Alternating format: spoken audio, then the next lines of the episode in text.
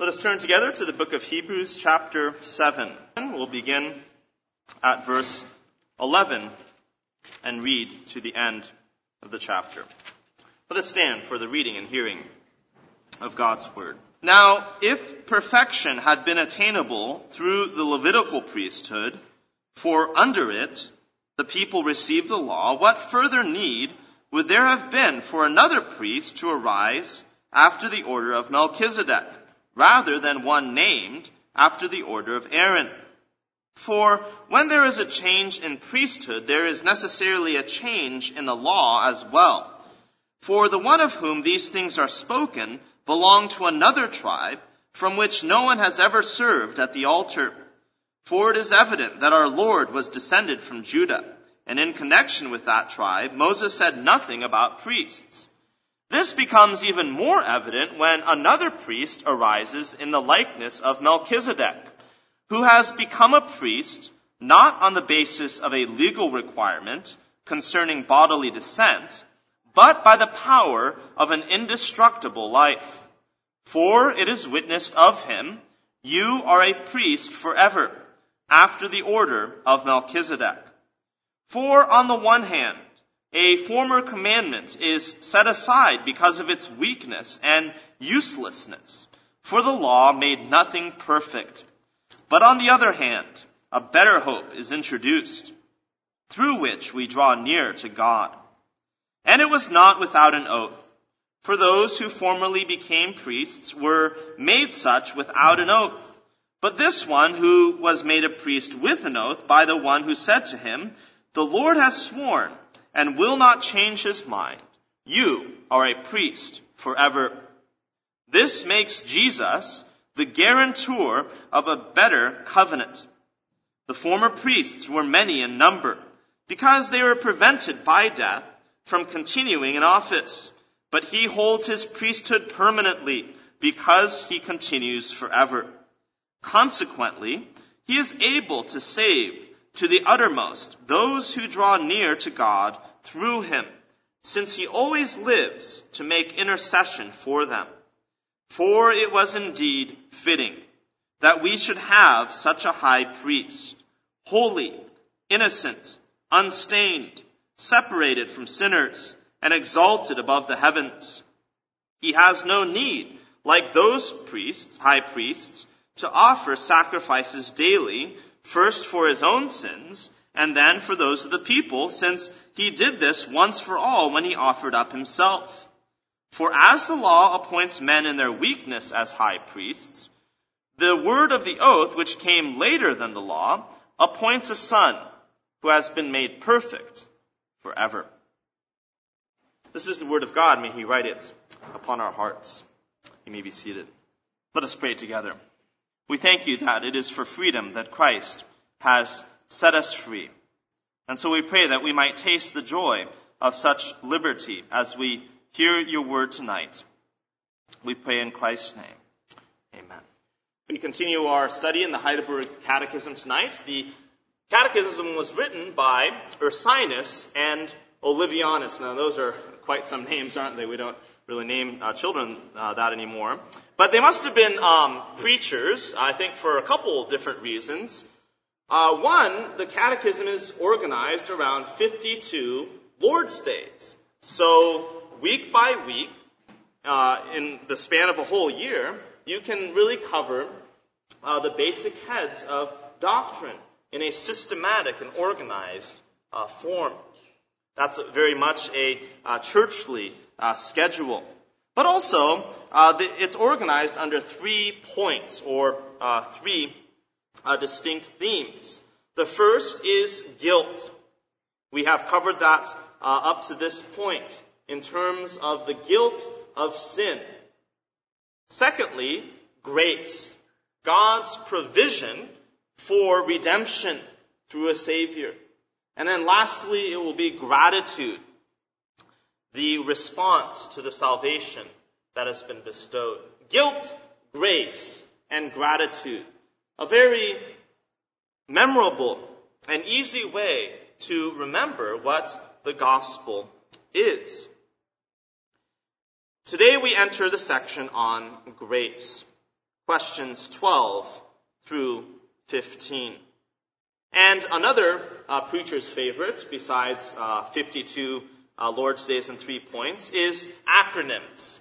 Uh, ways to memorize uh, certain words by connecting them to uh, letters. You know TDY or FBI, for example, but grace, I have found a good one. this is taken from someone else who has said grace is God's riches at Christ's expense. G, God's R, riches. Christ's, C, expense, E. God, it begins with Him. It's God's grace. Just like the rays of the sun can be traced back to one source, so all the blessings that we enjoy can all be followed back to their one giver. There is grace because there is a giver. It's God's grace. But it's also riches. It's an abundant grace. It's a grace that fills us, fills us to overflowing. It's not just enough or meeting the need barely, but like the disciples who caught those fish and their nets were burst, so the grace of God overwhelms us with its blessings. It's through Christ. Everything that God gives to sinful humanity to restore them is through His Son. We only know the grace of God as Christ comes to us, as the Puritans used to say, He comes clothed in the garments of the gospel. He comes clothed in the robes of righteousness to be the one who speaks the good news. And how beautiful is, are the feet of those, the one who preaches the good news. And it's at his expense. Now this is probably the most uh, important one for tonight because grace is free to us, but it still must be paid for. It still must be gained and earned by someone else. It was a very costly expense and achievement. And so it's something that has to be merited, and that's what Christ has done for us. He has purchased the grace that we might find favor with God. Now I've chosen the book of Hebrews tonight because it's a book about the grandeur and the glory of the grace of the Lord Jesus Christ. And it speaks of his all supremacy as our great high priest. The betterness of Jesus in comparison to everything else, even as good as they were, even as glorious as the face of Moses was in the old covenant. That brightness, that shining face had to be covered, ultimately because it was passing away. The tabernacle, like scaffolding on a building, was only meant to be temporary, a picture, a type of what was to come. All these things are like an artist's shadowy sketch ahead of time, showing us what the reality would be like. And so you could think, I think, of Hebrews as a vertical temple and its uh, orientation. In other words, you remember the outlet, layout of the temple in the Old Covenant. There was the outer courts, there was the inner courts, there was the holy place, and then there was the holy of holies, or the most holy place. And what Hebrews does is it turns that vertically and says that the holy of holies is in God's heavenly presence. And none of the Levitical priests who offered sacrifices could get to that room, to that place. Once a year, Aaron would go into the earthly Holy of Holies, and he would bring blood, and he would meet with God and receive blessing there. And yet, that was only anticipating another and greater high priest, the one who would enact and constitute and bestow a better everlasting covenant. The book of Hebrews is about the mediation of the Lord Jesus Christ. It's one of its central themes that Christ stands between a holy God and sinful humanity. And the mediation of Christ is also the theme of Heidelberg Catechism Lord's Day 5. As you notice in your bulletin outline at the bottom, what kind of mediator and deliverer must we seek? One who is a true and righteous man, and yet more powerful than all the creatures. That is one who is at the same time true God. We need a mediator. That is one of the most important features of the gospel that it brings us to God through a mediator. You don't want to meet God without one. In fact, the difference between heaven and hell is simply this. Hell is being in the presence of God as sinners without a mediator. Heaven is in being in God's presence with the Lamb of God sitting on the throne, covered by his blood. Everything about the Old Testament said you need a mediator. You couldn't simply rush in to the Holy of Holies simply by yourself. You first took a sacrifice. That sacrifice was taken by the high priest who had himself offered a sacrifice for his own sins and then for yours. And then he would go in for you to the Holy of Holies. But we have an even better, superior mediator in Christ. Finally, that one mediator between God and man. We will firstly see our stranglehold in debt. Secondly, our surety by covenant. And lastly, our satisfaction as complete. Why do we need a mediator? Because we are indebted to God, and yet we cannot pay our debt because we are sinners. Notice Heidelberg question number 12. Since, according to God's righteous judgment, we deserve temporal and eternal punishment, how can we escape this punishment and be again received into favor? The answer, God demands that his justice be satisfied.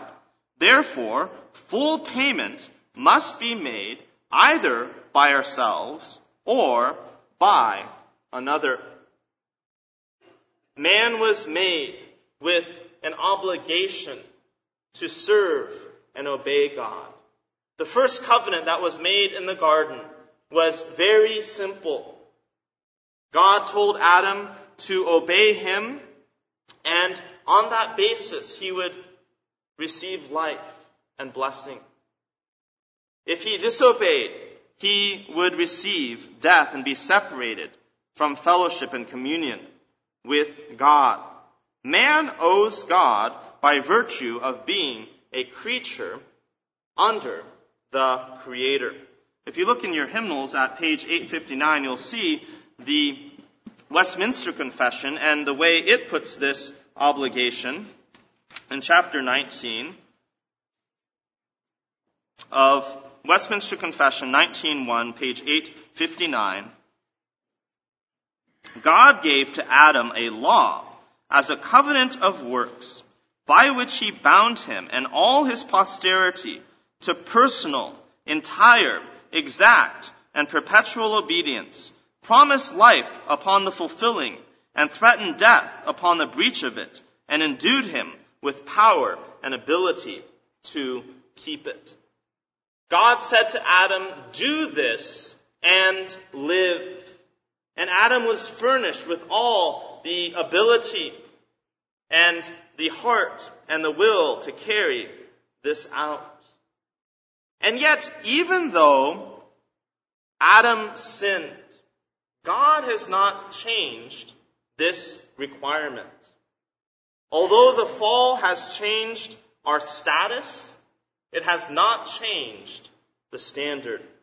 Let me say that again. The fall has changed our status, but it has not changed the standard of righteousness.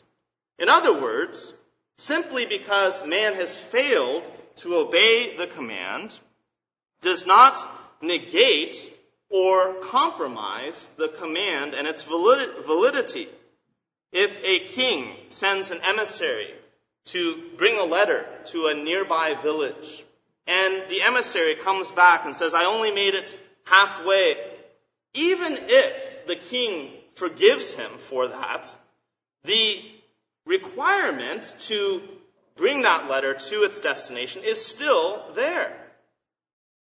Kids, if your mother tells you to clean your room and you do not, and you are disciplined, and you ask for forgiveness, and your mother forgives you, your room still needs to be clean. Simply the forgiveness doesn't replace the demand for obedience.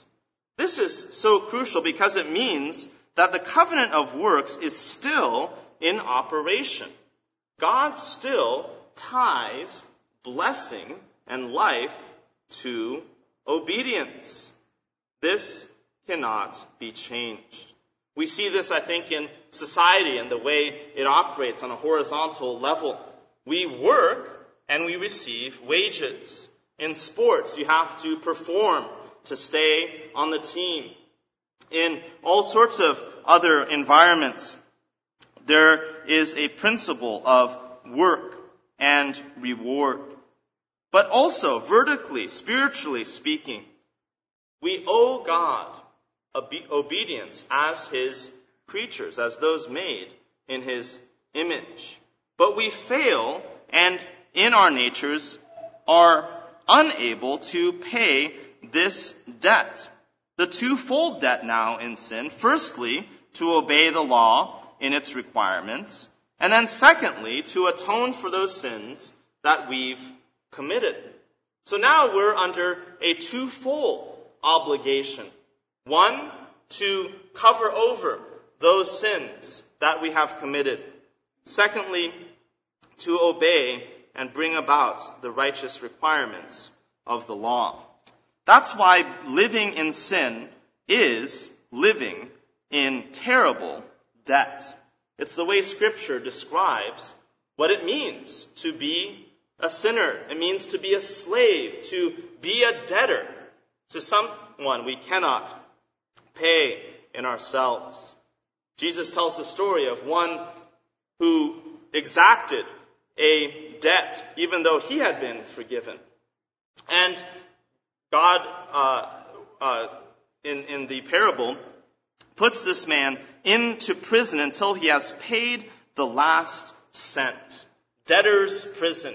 It used to be the case that if you couldn't pay your obligation, you would have to go to prison because of it. Debt must be paid one way or another. And so it becomes this sort of heavy necklace around our necks that we cannot escape. You are never completely free, are you, if you own a house or a car, having taken out a loan until you pay it fully. You are always obligated to the one for, to whom you owe that payment. But with God, we cannot make any sort of payment in ourselves. Psalm 49 says it this way. Psalm 49 verse 7. Truly no man can ransom another or give to God the price of his life. For the ransom of their life is costly and can never suffice, that he should live on forever and never see the pit.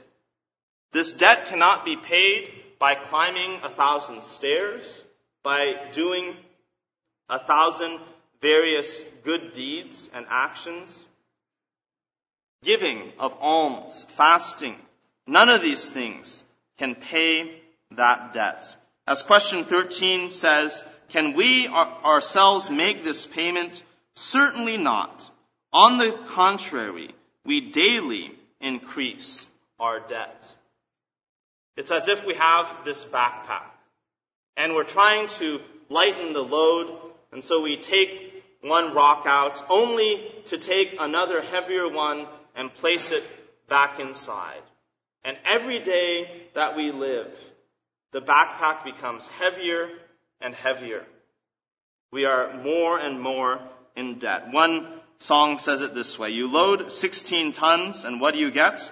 Another day older and deeper in debt. We are indebted to God, but in sin we cannot pay it. Who then can pay it? Question 14. Can any mere creature pay for us? In the first place, no. In the first place, God will not punish another creature for the sin which man has committed. Furthermore, no mere creature can sustain the burden of God's eternal wrath against sin and deliver others from it. That brings us back to our text in Hebrews, doesn't it? Because the whole Old Covenant system is built upon the lambs and the animals that would be the sacrifices. But ultimately, those things can never bear the wrath of God. They can really never take the guilt and the punishment that we deserve. As Hebrews 10 says,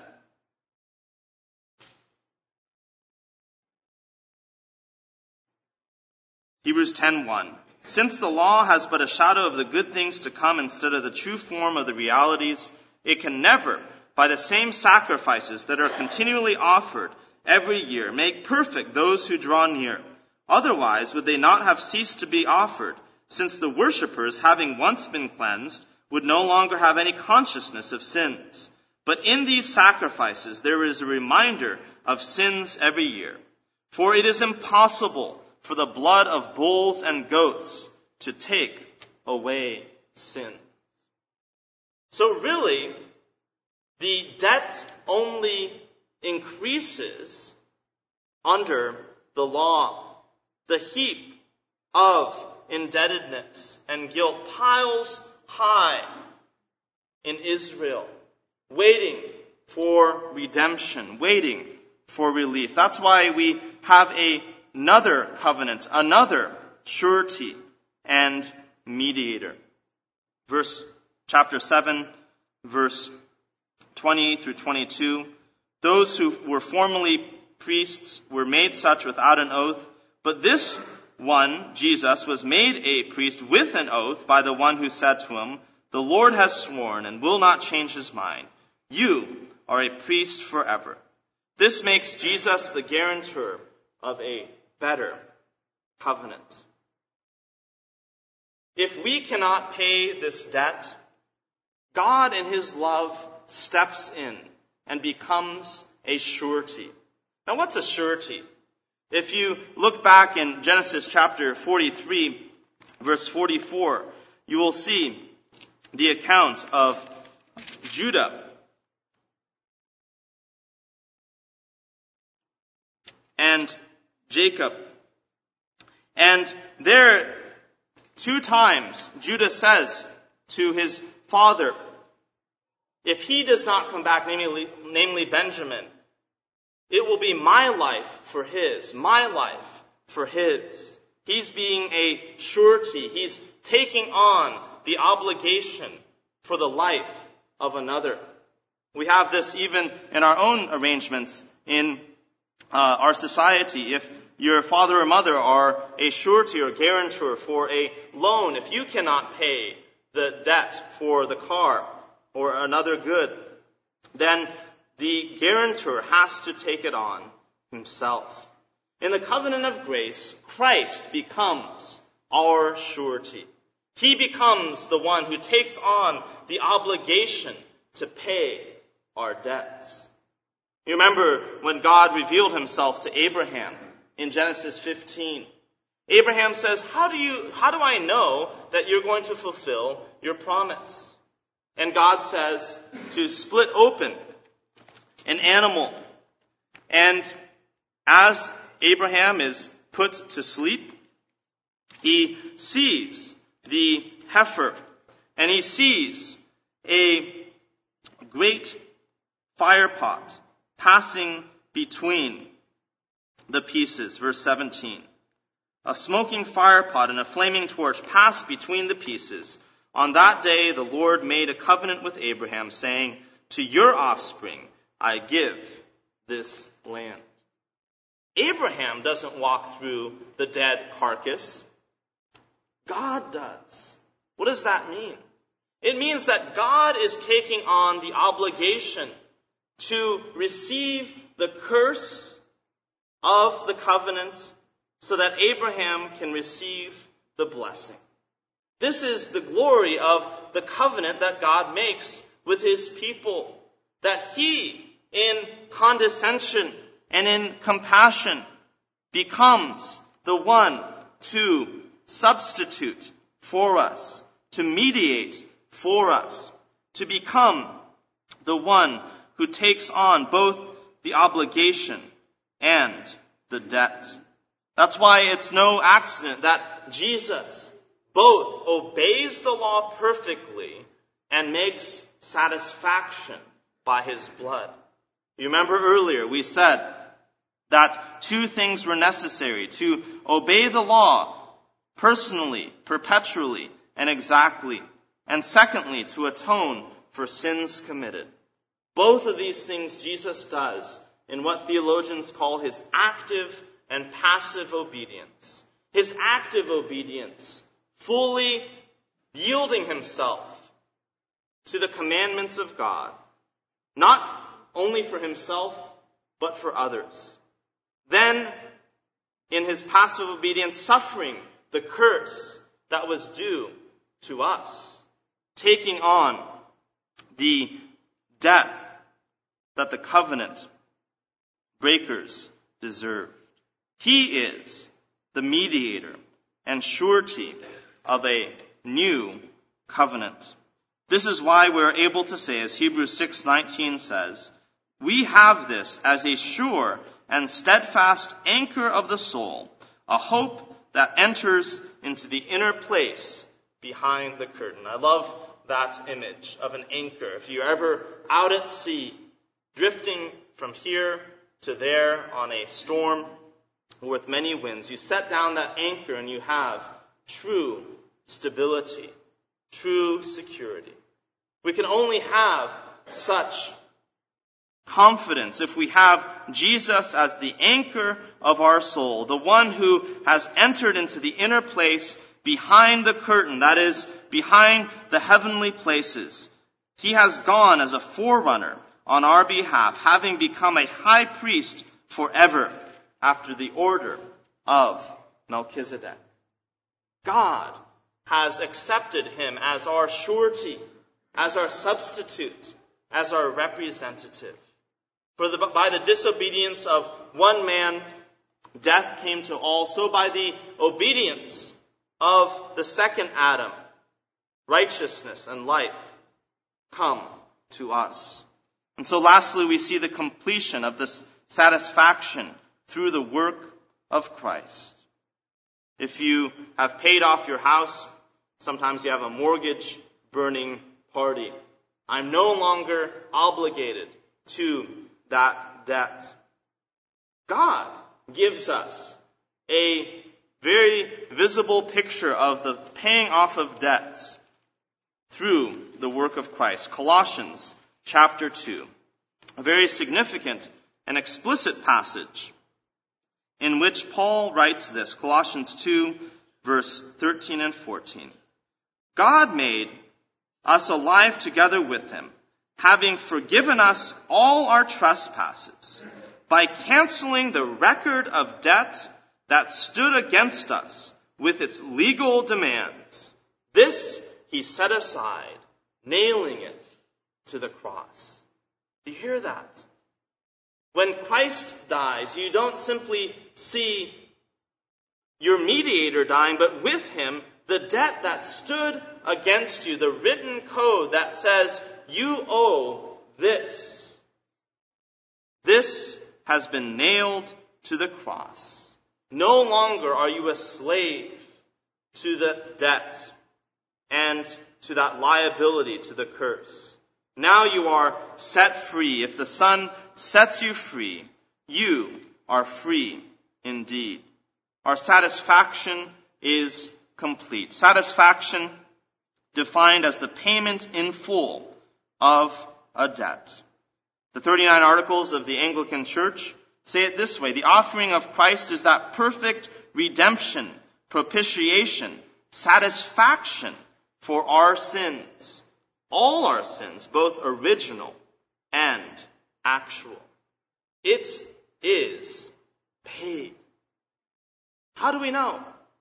In the Old Testament, when the priest offered the sacrifices, you would see the smoke coming up and the animal dead, but the priest would always still be standing.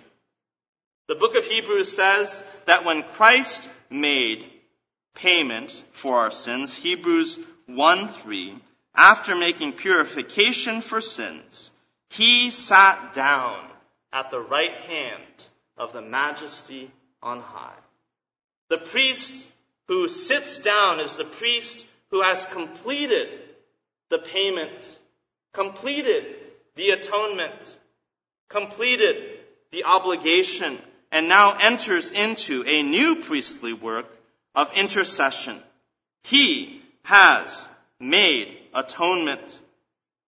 Just as it is appointed for man to die once, and after that comes judgment, so Christ, having been offered once to bear the sins of many, will appear a second time, not to deal with sin, but to save those who are eagerly waiting for him. What freedom there is now to know that we do not owe to God the atonement for which we could never pay ourselves. That God has made full satisfaction through the body of his son on the tree. And now the only obligation we have, as Paul says, is to love God and to love one another in freedom. Having been forgiven of our debts, as the Lord's Prayer says, we can now forgive our debtors. Set free from that heavy burden now lifted from our shoulders, we can also be those who forgive. God has sent a mediator. He has bestowed his riches. He has poured out on us such rich gifts, God's riches at Christ's expense. Amazing grace it is. Let us pray. We thank you, our God, that we can see the completed work of our Lord Jesus Christ in the new covenant. And that having been cleansed in our consciences, we can no longer, we can now flee to you and no longer flee from you and we can draw near with full assurance and true confidence. O oh Lord, we pray that we might continue to do this as those who worship you. That you would give us that ability to walk by the Spirit and to glorify you. We pray in Christ's name. Amen.